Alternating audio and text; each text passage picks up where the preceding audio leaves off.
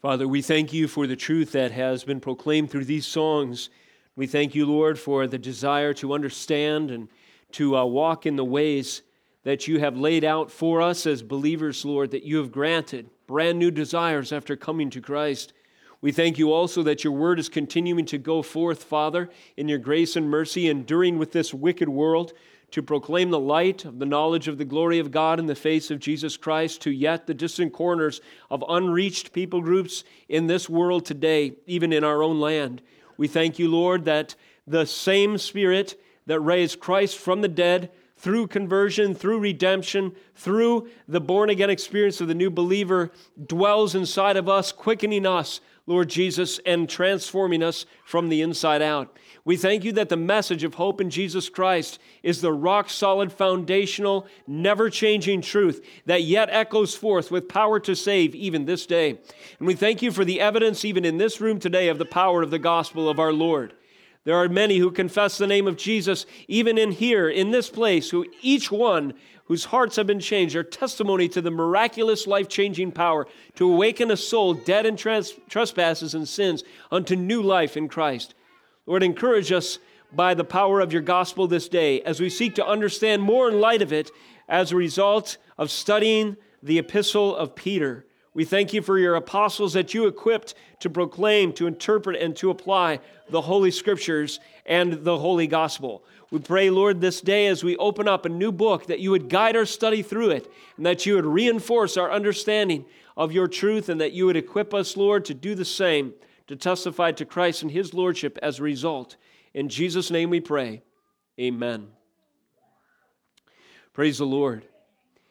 As the Lord gathers us together to lift him up today, we do so in proclaiming his truth from 1 Peter 1, chapter 1, th- or verses 1 through 5. Would you turn in your scriptures there with me today? And thus begins a new communion series for us. First Sunday of the month, we it is our tradition here to celebrate the Lord's table or communion. And so over the years, I've had a series distinct to our communion services, our communion Sundays. We just finished going through the book of Galatians, and now we will uh, launch into a series on 1st and 2nd Peter to correspond to our communion Sundays. So today, Lord willing, will be the first uh, installment in that regard. The aim of this morning's message is to proclaim the identity of the believer to the praise of our triune God. Who are we as believers? Who are the saints, members of the household of God? What is a Christian? What is different about somebody who is born again? These questions are answered in apostolic, with apostolic authority in 1 Peter 1 1 through 5 and through the course of the book.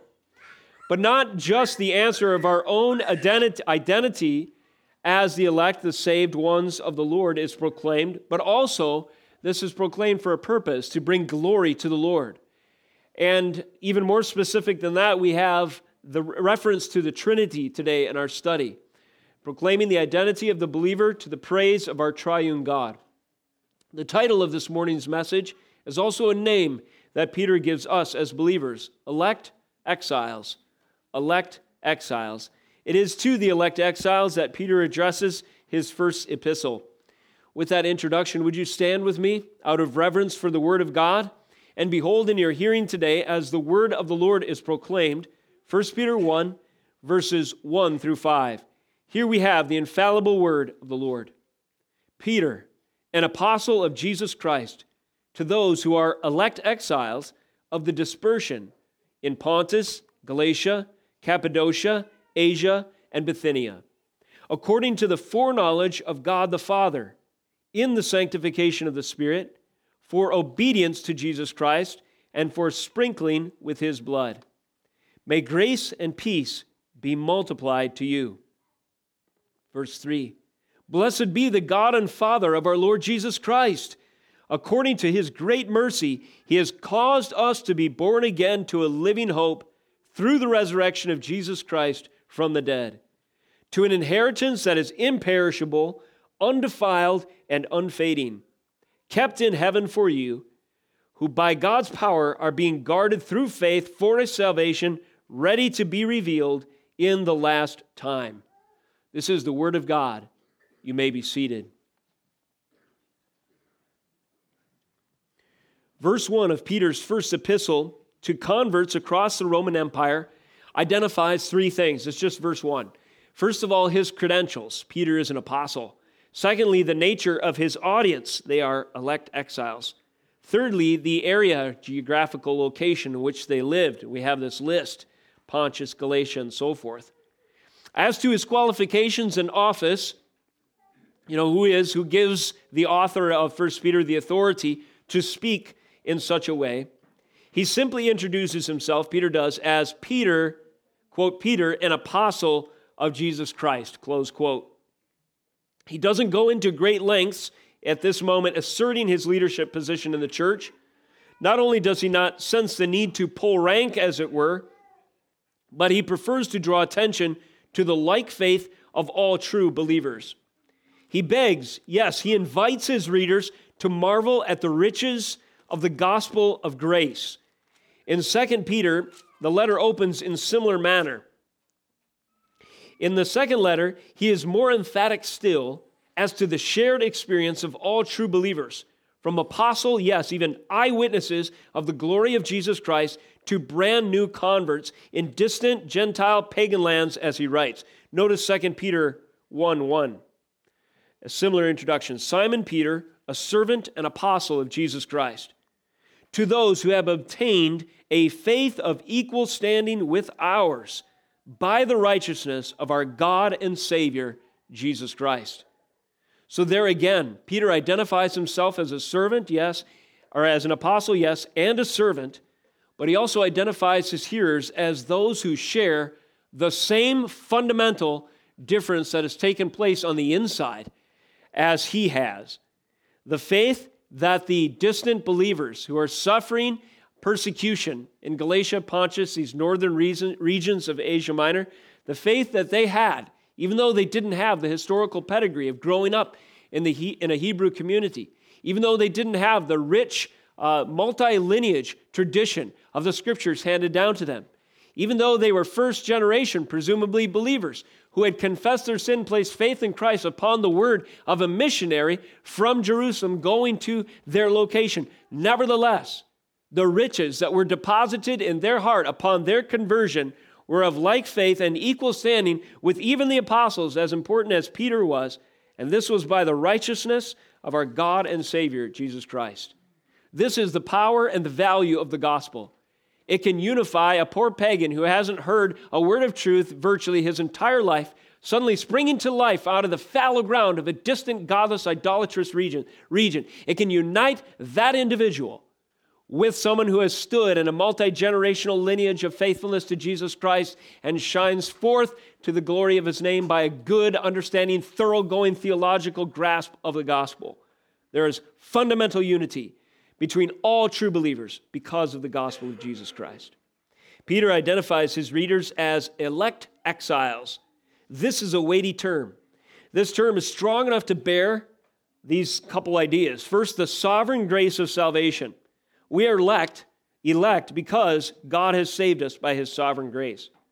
But also, this term is strong enough to bear a unique calling of the Christian requiring resolve and endurance.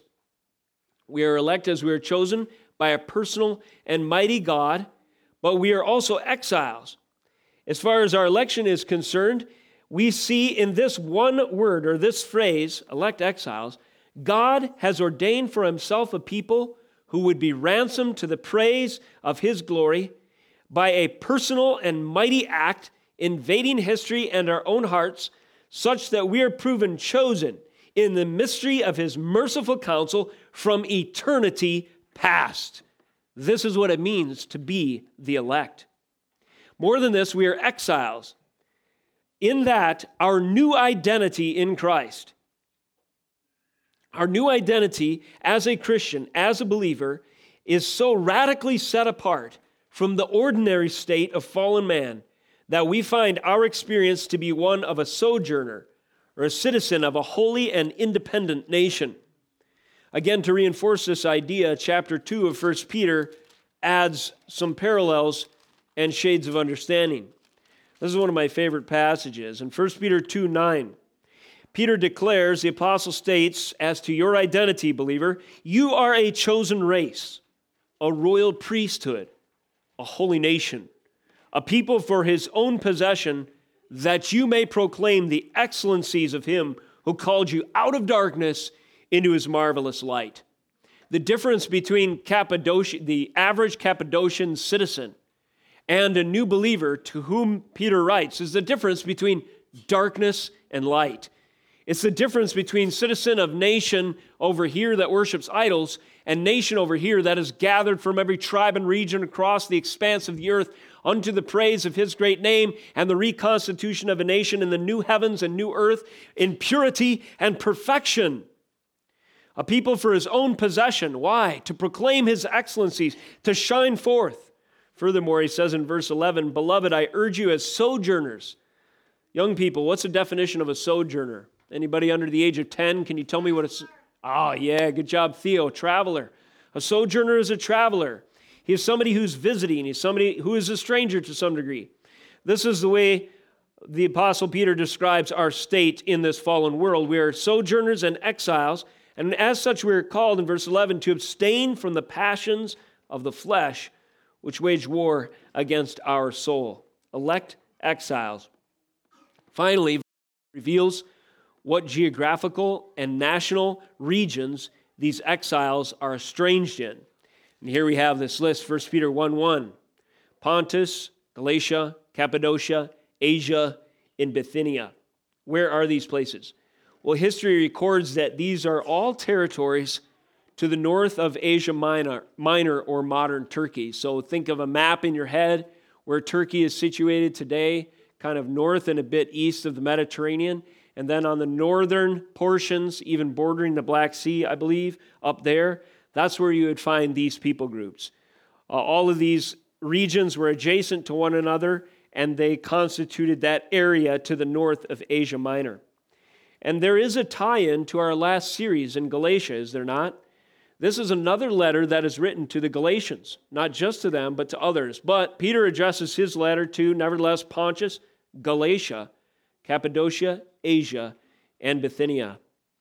All regions to the north of Asia Minor, modern Turkey, as I've mentioned, the gospel, this was proof that the gospel was dispersing quickly through the Roman regions to the known world. And with it came the apostolic letters of faith, strengthening encouragement, even First Peter, for the early church. And why are we reading these words today? It is in part because these treasured epistles were proclaimed and preserved through the ages, even to our hands today. God, in His providence, by His sovereign direction, preserved His word so that we, in a distant land ourselves, across Lake Minnesota in America in 2019, might hear words that are eternally relevant to the fortification of our faith in a distant land. And so we can relate to this idea of an elect exile, called to be a stranger in this world, called to a purpose yet on the horizon, and called by the sovereign work of grace alone, which has changed our heart according to the gospel message of faith in Christ Jesus and his death to save us from our sin. So that is an introduction to 1 Peter. Let me give you a heading, four points. A heading this morning descriptive terms applied to believers. Or you could say, elect exiles are those, or are, according to the foreknowledge of God the Father. So there's four descriptive terms in verse 2 of 1 Peter 1. The first is according to the foreknowledge of God the Father. The second is in the sanctification of the Spirit. The third is for obedience to Jesus Christ. And the fourth is for sprinkling with his blood. Again, verse 2 according to the foreknowledge of God the Father in the sanctification of the Spirit for obedience to Jesus Christ, and for the sprinkling with his blood. Now, each one of those phrases has a connecting statement or a connecting word or two. The first phrase, foreknowledge of God the Father, is introduced with according to. The second phrase is in, a preposition. The third is for obedience to Jesus Christ. And the fourth is also for sprinkling with his blood. Now, each one of these connecting words uh, proves that these statements are a modification of elect exiles. In other words, elect exiles are those according to the foreknowledge of God the Father. So, do you follow Peter's statement here? Those who are elect exiles are elect exiles according to the foreknowledge of God the Father. Those who are true believers, elect exiles, those who are the faithful, they are so in sanctification of the Spirit. They are elect exiles, furthermore, for obedience to Jesus Christ, and they are elect exiles for sprinkling with his blood. May grace and peace be multiplied to you. So, Peter gives us our outline for this message today in laying out these four descriptive terms. So, my contention or my thesis will be that through parallels through the gospel, he expands on each of these, or through his letter, he expands on each of these, and also they are with reference to the greater body of Scripture, and we'll seek to touch on a few of these points of context. First of all, a descriptive term applying to elect exiles. Elect exiles are those according to the foreknowledge of God the Father. First, we recognize in these four statements that the first three acknowledge the Trinity itself. Can someone give me a definition of the Trinity? The Trinity is God in, young people, God in three persons. That's correct. Young people, can you tell me the persons of the Trinity? First, we have God the That is correct. We have God the Father, God the Son, and God the Holy Spirit or the Holy Ghost. The three persons of the Trinity are acknowledged in the first three statements. For instance, according to the foreknowledge of God the Father, what is implied, what is implicit, what is presumed in this statement is the covenant of redemption, what has come to be known in theology as the covenant of redemption. What is the covenant of redemption? The covenant of redemption is the coordination of the Godhead, wherein the persons of the Trinity take on in their respective roles, uh, and by solemn agreement, the, uh, the, uh, what is necessary for our salvation. In other words, each of the persons of the Trinity are necessary for salvation, and each serves a particular role. In short, it is God the Father who plans, it is God the Son who accomplishes, and God the Spirit who applies. Basic theology on the nature of our triune God. Now, this is acknowledged right here in our text today. Some might argue with you that the Trinity is not an explicitly biblical concept. 1 Peter 1 1 through 5 proves them false. The Trinity is an explicitly biblical concept, though that word may not appear as such. It is the terminology that refers in shorthand to exactly these types of passages of Scripture which recognize the glories of God in the salvation of His people. Ours is a Trinitarian redemption. Ours is a redemption that was accomplished by the unique God, God in three persons. And as such, God is glorified in recognizing the intricacies and the beauty of his plan accomplished in time. We glorify God the Father in recognizing that our salvation and our status as elect exiles now called forth from our sin, we, re- we glorify God in recognizing that this was according to the foreknowledge or the planning of God the Father. What does foreknowledge mean? Peter would have his readers consider knowledge with respect to God in context of his entire letter, as well as the full revelation of Scripture, which presents us the tr- uh, with the truth that God cannot by nature learn or acquire knowledge or passively observe things, but by his very essence, the idea of God's knowledge is limited in this sense.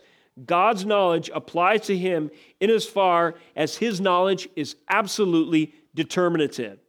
Now, that sounds like a run on sentence that better suited for a college course. But let me try to illustrate different kinds of knowledge in this way. Um, here's a college story for you. My kids will perk up. They always beg me to tell college stories. My dad's here today, and I must admit that a lot of my college experiences were inspired by his stories. So, as a generational commitment to have something interesting to share with my kids, I tended to get myself, well, in complicated situations, shall we say, from time to time. One complicated situation that happened in college was on a very cold night. The temperature today was probably about the coldest night you'd find in Dallas, Texas. You know, I don't know, in the 20s, maybe 30. And one of those nights had fallen upon us in the middle of a Dallas winter. And we had a knock on the door, and they said, Hey, just a heads up, it was an informant. There's going to be a fire alarm pulled late in the evening. You got to recognize our dorm dormitory was 10 stories tall, and each level, you know, it's just full of guys. And whenever there was a fire alarm, everybody thought it was really impressive to get outside as absolutely as fast as you can, and you would basically have a parking lot full of guys in their boxers. And uh, because they thought it was kind of funny, and so forth.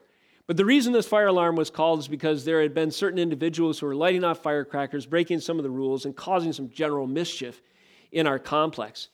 So the RAs, you know, the people in charge of the dorms, they thought of a, of a plan. They came up with this idea. We're going to pull the fire alarm, get everybody in the parking lot. It's going to be freezing cold, and we're going to say we're not going to let anybody back inside until they admit, the perpetrators admit to firing off these fireworks and so forth. Well, we got a knock on the door, and someone gave us a tip. We had a tip from the inside. Although we might have been involved directly or indirectly with some of the shooting of those fireworks, we had an informant that told us tonight there's going to be a fire drill. They're not going to let you guys back in until somebody confesses. So I suggest wearing the appropriate attire. And so, sure enough, three in the morning, you know, ring, ring, ring, and just racing footsteps down the stairwells. And we're bundled up and everything. We got our coats and our blankets and everything with us. And all, and unbeknownst to them, all of uh, everybody else in the dormitory is outside in their boxer briefs and so forth. So we all get out there, and sure enough, they say, We're not letting you guys back in, you know, until someone confesses. And so, of course, we're there bundled up in our blankets. We're like, Just confess already. We want to go back inside. So, anyways, end the story there. In this story, there's three levels of knowledge, believe it or not. Number one, planned knowledge. The RAs had planned for this event to take place. Number two, communicated knowledge. There was a knock on our door that said, Tonight there's going to be a fire drill. Number three, experience knowledge. All of those who became aware of this as it was happening to them. Okay, so you got it. Planned knowledge, communicated knowledge, and the knowledge of a victim in this situation. So, what kind of knowledge do you suppose God has? Is it planned knowledge? Is it knowledge communicated to him? Or it is, is it knowledge gained from him experiencing something that he was previously unaware of? Which kind of knowledge is unique to God? Planned, communicated, or experienced? Any answers? Planned. That is correct. The foreknowledge of God, because of who he is, is planned knowledge exclusively. God cannot have anything communicated to him that he doesn't already know. He is omniscient, he knows all, he is God after all. God is never surprised, he never learns anything as such. God never experiences something that he was previously unaware of. God's knowledge is planned knowledge. Is this helpful? Yes, it is. Because now we go back to our text and we find that God's knowledge is such that he, that we, according to his foreknowledge, have become elect exiles. Turn to Romans chapter 8. Paul picks up on this same notion in the golden chain of redemption, a favorite passage of Scripture. Romans 8 28 is that often memorized text. He works all things together for the good of those who are, or for good, for those who are the called according to his purpose. The next verse is this for those whom he foreknew, he also predestined to conform to the image of his Son, in order that he might be the firstborn among many brothers. And those whom he predestined, he also called. And those whom he called, he also justified. And those whom he justified, he also glorified. So God's knowledge is such that he has planned from eternity past to effect redemption and salvation in your heart. And then the second kind of knowledge, there was a day when that knowledge was communicated to you. Just like the story in my college days of a day of reckoning where we stand out in the cold, there is the knowledge of a day of reckoning that is communicated in the gospel. And as the unbeliever hears this message of truth, God's plan to save a people, communicated to them. Now they, as the Spirit awakens their heart, respond accordingly, and suddenly something happens to them. The knowledge of Jesus Christ as their Savior and Lord is awakened in their heart. Where they were once dead, they are now alive. We are the uh, patient, as it were. We are the one whose experience, uh, we have experienced the knowledge by communication and experience, but God is the one who has foreordained, foreknown, and planned from eternity past to accomplish his will. This case is made stronger in 1 Peter as we continue to read. Notice in verse 3 Blessed be the God and Father of our Lord Jesus Christ, according to his great mercy. So, once again, first person of the Trinity, God the Father. Blessings are to be offered to him. He is the God and Father of our Lord Jesus Christ, of course, second person of the Trinity. According to his great mercy, he has caused us to be born again to a living hope through the resurrection of Jesus Christ from the dead. So you see, the planning of God beforehand has been instrumental, and that information has come to us by way of the gospel and caused us to be resurrected with Christ, caused us to be regenerated, caused us to be born again. 1 Peter 1:20, this concept of foreknowledge is spoken of with reference to Christ himself. It says in verse 20, He was foreknown before the foundation of the world, but was made manifest in the last times for your sake. In what sense was Christ foreknown before the foundation of the world. The same way that our salvation, or we were foreknown, Christ coming into the world was foreplanned, if you will. It was foredecided, if you will, in eternity past for God to accomplish his will. And then, as the history unfolds, carrying out the decree of our great God, when the fullness of time came, when the last times welcomed Christ, he who was foreknown before the foundation of the world was made manifest in the flesh. So we see this descriptive term applies to believers. We are elect exiles according to the foreknowledge, the foreplanning, the, uh, or the before planning, if you will, of God the Father. In the same way that He sovereignly ordained that Jesus enter into this realm and be crucified for us, so he has caused us to be born again to a living hope. Thus, the causal force in our lives as believers is the predestination, it's the foreknowledge of our great God. Second descriptive term. Elect exiles are those, or we are elect exiles in the sanctification of the Spirit. Again, verse 2, Peter is addressing his God or his letter, his epistle to these distant regions where new believers are now coming to the faith. And as he writes to those in Pontus, Galatia, and so forth, he says that they are elect exiles according to the foreknowledge of God the Father in the sanctification of the Spirit. Elect exiles in the sanctification of the Spirit. So, what member of the Trinity, what person of the Trinity is referenced in point number two young people. Which uh, person of the Trinity do we find in this phrase? In the sanctification of the Spirit. Which member of the Trinity? Is it God the Father? Is it God the Son or God the Spirit that's referenced here? God the Spirit, that's right. Sanctification and the Spirit of God are associated with elect exiles, a descriptive term that applies to us. Again, we recognize Trinitarian redemption. The Spirit's role in salvation is to sanctify, if you will, it is to apply the gospel to our hearts. This idea of sanctification can be uh, very broad and it's always qualified by the context. But think across the landscape of Scripture to, the, to what it means to be sanctified. It includes these ideas sacred, holy, set apart, anointed for a particular use, or purified over time. These are all ideas that are associated with this term, sanctification.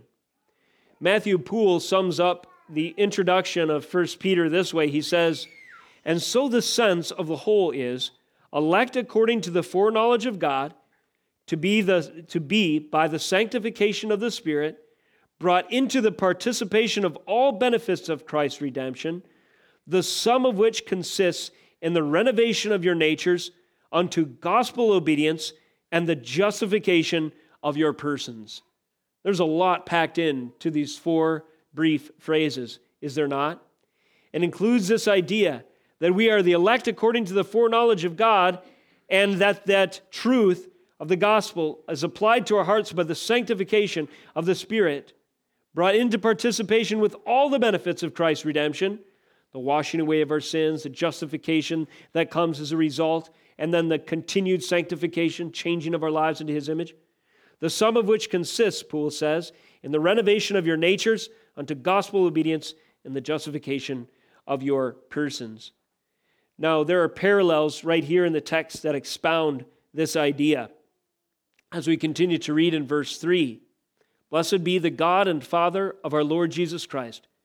According to his great mercy, he has caused us to be born again to a living hope.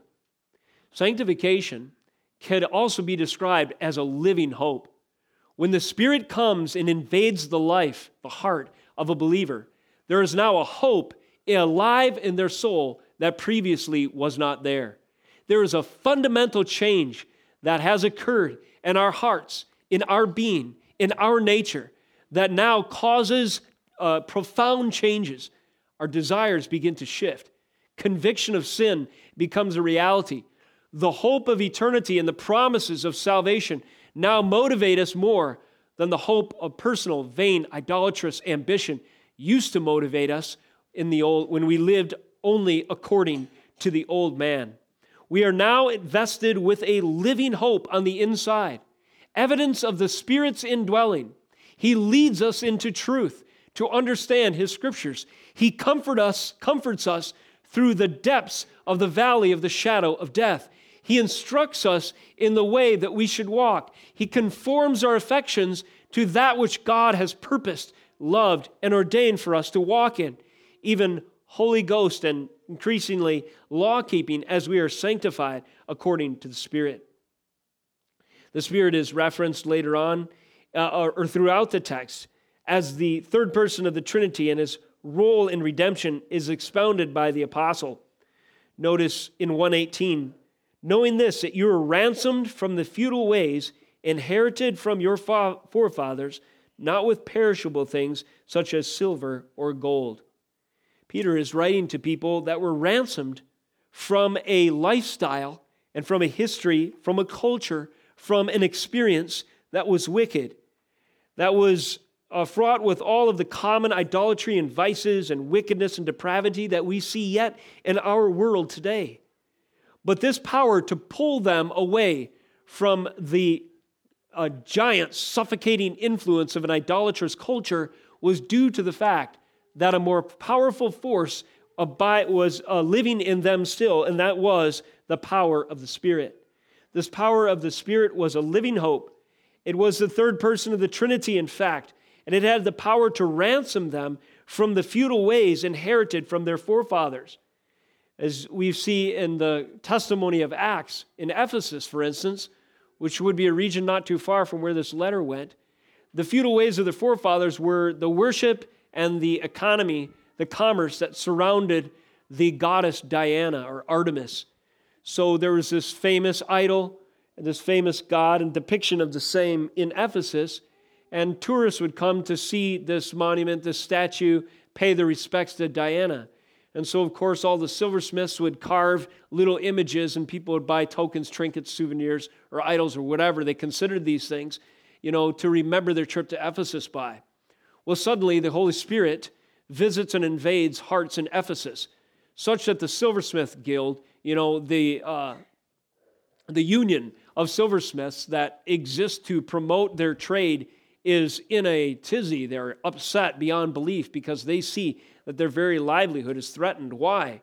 Because there were people in Ephesus that were now ransomed from the futile ways inherited from their forefathers, and they're willing to take such a step that even their economic livelihood would potentially be sacrificed in order that they follow Christ and serve Him now and no longer create statues to the goddess Diana. This is the sanctification power of the Holy Spirit at work and real world examples through the course of Scripture. There are other parallels in Scriptures as well. Let me in the greater scriptures as well. Let me turn you to one in Exodus 29. Exodus 29, if you would turn there briefly with me, if you would. The apostles, to a man, had in the back of their mind the scriptures as they knew them, namely God's word from the Old Testament. And so many times there are parallels, if not direct references, to the Old Covenant scriptures. Underneath this idea of sanctification uh, or consecration, sacred, set apart, holy, or being purified over time, we have references like this from the history of redemption, Exodus 29 21. Then you shall take part of the blood that is on the altar and of the anointing oil and sprinkle it on Aaron and his garments, and on his sons and his garments with him. He and his garments shall be holy, and his sons and his sons' garments with him. So you see here in this symbolic imagery, blood is the instrument of purification or the instrument of sanctification. That which was sprinkled by the blood of this sacrifice would be set apart, would be holy. More on that in the context as we continue to read. After all, Jesus Christ, or we are elect exiles for sprinkling with his blood, as Peter recognizes in verse 2. So there's two descriptive terms applied to believers. We are elect exiles according to the foreknowledge of God the Father, and we are elect exiles in the sanctification of the Spirit. And this brings up point three this morning. We are elect, elect exiles for obedience to Jesus Christ. Again, verse 2 according to the foreknowledge of God the Father, in the sanctification of the Spirit, for obedience to Jesus Christ. Jesus Christ, the second person of the Trinity, as we mentioned, is the one who accomplished our redemption. He took on the form of a servant, as Paul says in Philippians 2, was born of a Virgin Mary, satisfied everything that was necessary to purchase our hope of eternal life, was crucified on that tree on Calvary, was raised from the dead on the third day, and was ascended before the right hand of the Father. And Daniel 7 prophesies of this ascension moment and its ascension unto something. Its ascension unto a throne. As he ascends before the Ancient of Days, he is given the rewards of his suffering. He is given the benefit, if you will, the blessing of the covenant of redemption. In other words, as a compensation or reward, if you will, for Jesus satisfying, taking on the sin of man, dying in our place, and taking dominion over sin, death, and the grave and the devil in that act of Calvary, there was a reward for his sufferings that was granted unto him. And that reward was kingship. That reward was lordship. That was a forever ruling and reigning position. We call his session before the right hand of the Father. Jesus Christ is King of kings and Lord of lords.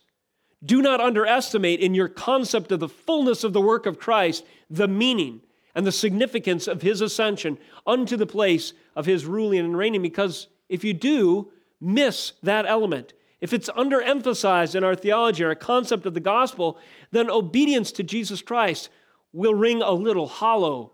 Why do we obey Jesus? Because he is our king. Think of a king and the obedience that he demands. Obedience is a way that you show respect and honor for a king. If someone is your peer, you can honor them and respect them without necessarily obeying them. You can just be cordial. Or you can enjoy their friendship. You can spend long time, uh, long times together. But depending on your relationship with someone else, their status, in order to honor them, if they are a superior over you, will require something different. A peer, in order to honor them, you can be cordial and loving as a friend. But someone who is your king, in order to honor them, you must submit, you must follow, you must obey. You must hold as meaningful and authoritative His word and His law. And this is something that we do as saved believers, as elect exiles, out of love and appreciation and devotion. Think of those stories you might have read in your younger years, or young people, maybe you're reading some of them now, of the great acts of chivalry where knights in shining armor went to vanquish their foes. A knight was usually one under the authority of a lord or a king, or say a queen of a realm or a land. And in the best uh, and, in the best stories of healthy relationship in the hierarchy of that realm, you would have an honorable king whose law was true and just. and who would commission his servants for the good of the people and for his glory and namesake to go conquer in the name of the king. And so a dutiful knight would honor his king by willingness to risk his life in battle. These stories stir something in our hearts. There's a reason why stories of chivalry and knights in shining armor vanquishing foes, you know, are still compelling even today. The reason is is because the relationship of God to us fundamentally is one of hierarchy, lordship, kingship. Jesus is our king. We must recognize as much and walk in obedience to him. He's not a king in the domineering, autocratic or a sense of what we imagine, you know, some despot would be, some dictator would be, but no, our king stooped low. He laid down his own life for us in his sacrificial self giving that we've studied recently in Ephesians 5, he was killed for the sake of his bride. If someone has died in your place, if someone has set aside his pre incarnate glory, if someone has veiled for a time his authority and lordship to do this, to make himself of low estate, to accomplish your very salvation, how much more ought we serve that king when he is then ascended to receive his glory once again, and even more, if it could be said, as he has conquered death, the grave, and our sin. We are elect exiles for obedience to Jesus Christ. He is our monarch, he is our king, and we should recognize as much. As the you know Peter continues to unfold in his gospel the implications of this, notice 121 who through him are believers in God, who raised him from the dead and gave him glory, so that your faith and hope are in God. Now, if we back up to verse 19, we get the fuller context. So Christ bought us with, or we were bought with the precious blood of Christ, like that of a lamb without blemish or spot. He, Christ, was foreknown before the foundation of the world, but was made manifest in these last times for your sake who through him are believers in God, who raised him from the dead and gave him glory, so that your faith and hope are in God. When Christ was raised from the dead, he was vested, he was given, he was uh, uh the, conferred glory from God the Father. And that glory, the fact that he is king, the fact that he rules and reigns, the fact that he is ascended, is the ground, it is the root, is the foundation of our faith and hope in God. He has been raised from the dead, he has been glorified, and we, as his loyal subjects, ought to recognize as much, to serve him in light of this, and to give glory to his holy name as we obey him. Romans 1 5, we won't turn there this morning. It's a thesis statement, it's a purpose statement for the book that is reiterated at the end. Why is Paul writing? He tells you he says, I am writing for the obedience of the faith for the sake of his name among the nations.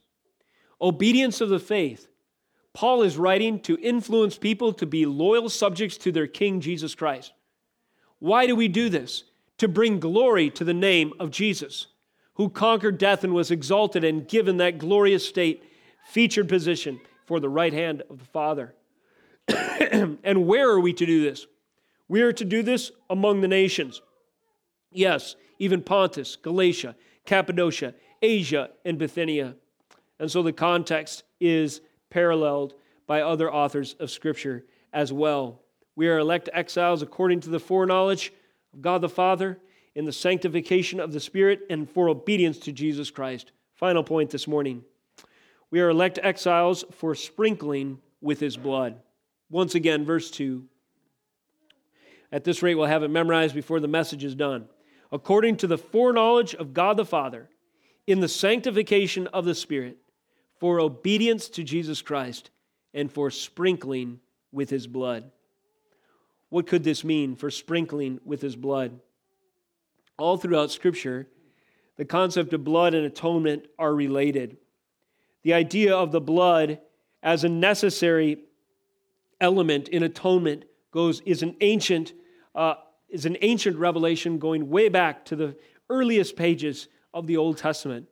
In the shedding of blood, we have a substitute sacrifice pictured through the Levitical order and even before.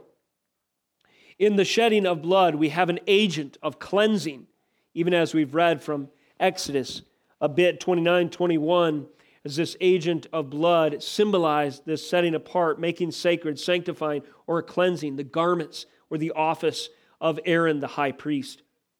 In the shedding of blood, we have pardon. We are released from the obligation of our sins because what was represented of old in the scapegoat is a reality. You remember, one goat was killed, the other, the sins, were transmitted to it, as it were, in that symbolic act as the priest grabbed the head of that goat and then sent it away. In these pictures, the shedding of blood is associated with atonement, which means a covering over of our sins, a necessary substitute sacrifice in our place. And so, this is what's behind this phrase that we are elect exiles for sprinkling with his blood. If we are sprinkled with the blood of Jesus Christ, so to speak, then these realities become ours, not just not symbolically, but substantially. In the sprinkling of Jesus' blood, that is the application of Jesus' blood to our sin, we have received the sacrifice, the substitute, who was killed in our place. And the application, spiritually speaking, of Christ's blood to us, the sprinkling of his blood on us, we are cleansed from the impurity of our sins and given the righteousness of Jesus Christ we are given granted pardon. We are released from the obligation that God's justice demand, demanded of punishment for all who fall short of the glory of God. Turn to Exodus 24 one more time to see a bit of this pictured again in the Old Covenant. The law has just been read to, to the ears in the ears of the people of God. Moses has declared with authority the message of truth from a holy and righteous God to a sinful people. And now they stand with their sins laid bare before this measured, this standard of righteousness. And so, where is their hope to be found? They, as sinners, quaking before a mighty and holy God. Exodus 24 3 Moses came and told the people all the words of the Lord and all the rules. And all the people answered with one voice and said, All the words that the Lord has spoken, we will do. And Moses wrote down all the words of the Lord. He rose early in the morning and built an altar at the foot of the mountain, and 12 pillars according to the 12 tribes of Israel. And he sent young men to the people of Israel who offered burnt offerings and sacrificed peace offerings of oxen to the Lord. And Moses took, verse 6, half of the blood and put it in basins, and half of the blood and threw he threw against the altar.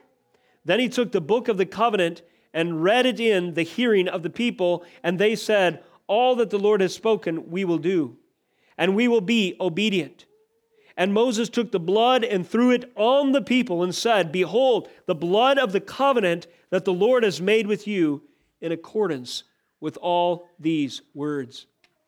So you see here, the sprinkling of the blood in this ceremony symbolized the inclusion of the people of God into covenant relationship with the Almighty.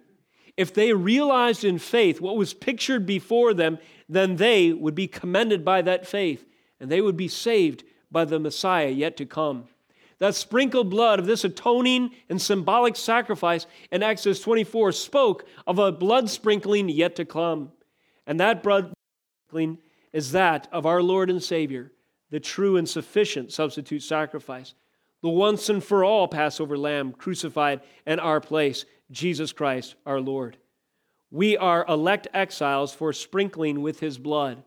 In other words, by the work of Jesus Christ on Calvary, and by believing this in faith, confessing our sins and trusting in him, the blood of Christ, as it were, has been sprinkled upon us and has bound us in covenant to him.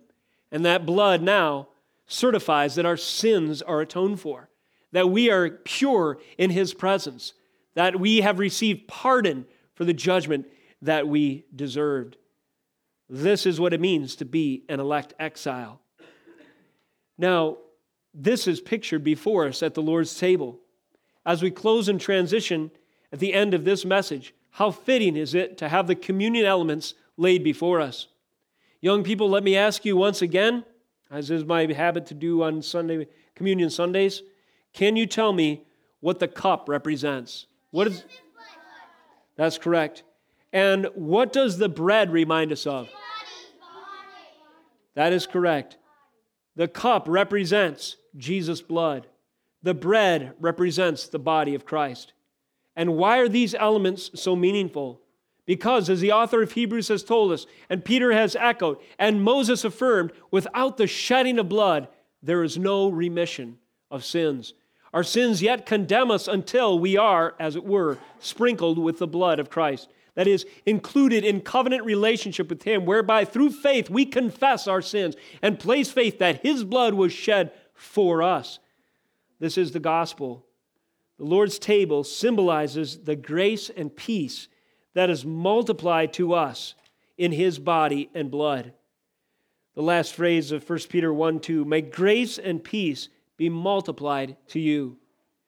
At this meal before us, at the table of the Lord, as we partake of these elements, we remember that grace and peace has been multiplied, meaning it has been abundantly supplied above what we could ever imagine unto gifts and promises that we have yet to receive in glory. We have grace. We have the covering, even though our sins deserved uh, the, ju- the judgment of a holy God. We have grace in that we have received pardon that we did not deserve. And we have received peace that is a restored relationship, that we are no longer the enemies of God, but are friends with Him. Yes, even grafted in as saints, members of the household of God. Yes, even in family relationship, through adoption, as brothers and sisters of Christ, as it were, as children of the Father God. This is the reality of the peace and the extent that we have experienced in the sprinkling of Christ's own blood. I beg you to remember these things as you, as, eh, as believers in this room, approach the table in moments. Let us pray and transition. Father, we thank you for the message of truth in your holy scriptures. We thank you for the power of the gospel, as sharp and as two edged as, and as effective as the day that it was written and declared by you, Lord, even to our souls, our hearts, this day. We thank you for the means that you have provided for us to revisit the very ground of our salvation, the very work of Calvary that secured our hope eternal. I pray, Lord, as we consume these elements today, that we would see ourselves grafted in, that we would see ourselves in covenant relationship with Jesus Christ, that the shedding of his blood would be our eternal hope, that we would be reminded and proclaim as much through this table this morning. We thank you, Lord, for your holy word. We thank you for the Spirit who applies it to our hearts. We thank you for the plan, the decree of our great God and Father who has ordained all of this. We thank you for Jesus Christ, our Savior, King, and Lord, who was crucified in our place. May he be glorified in our service this morning. In Jesus' name we pray. Amen.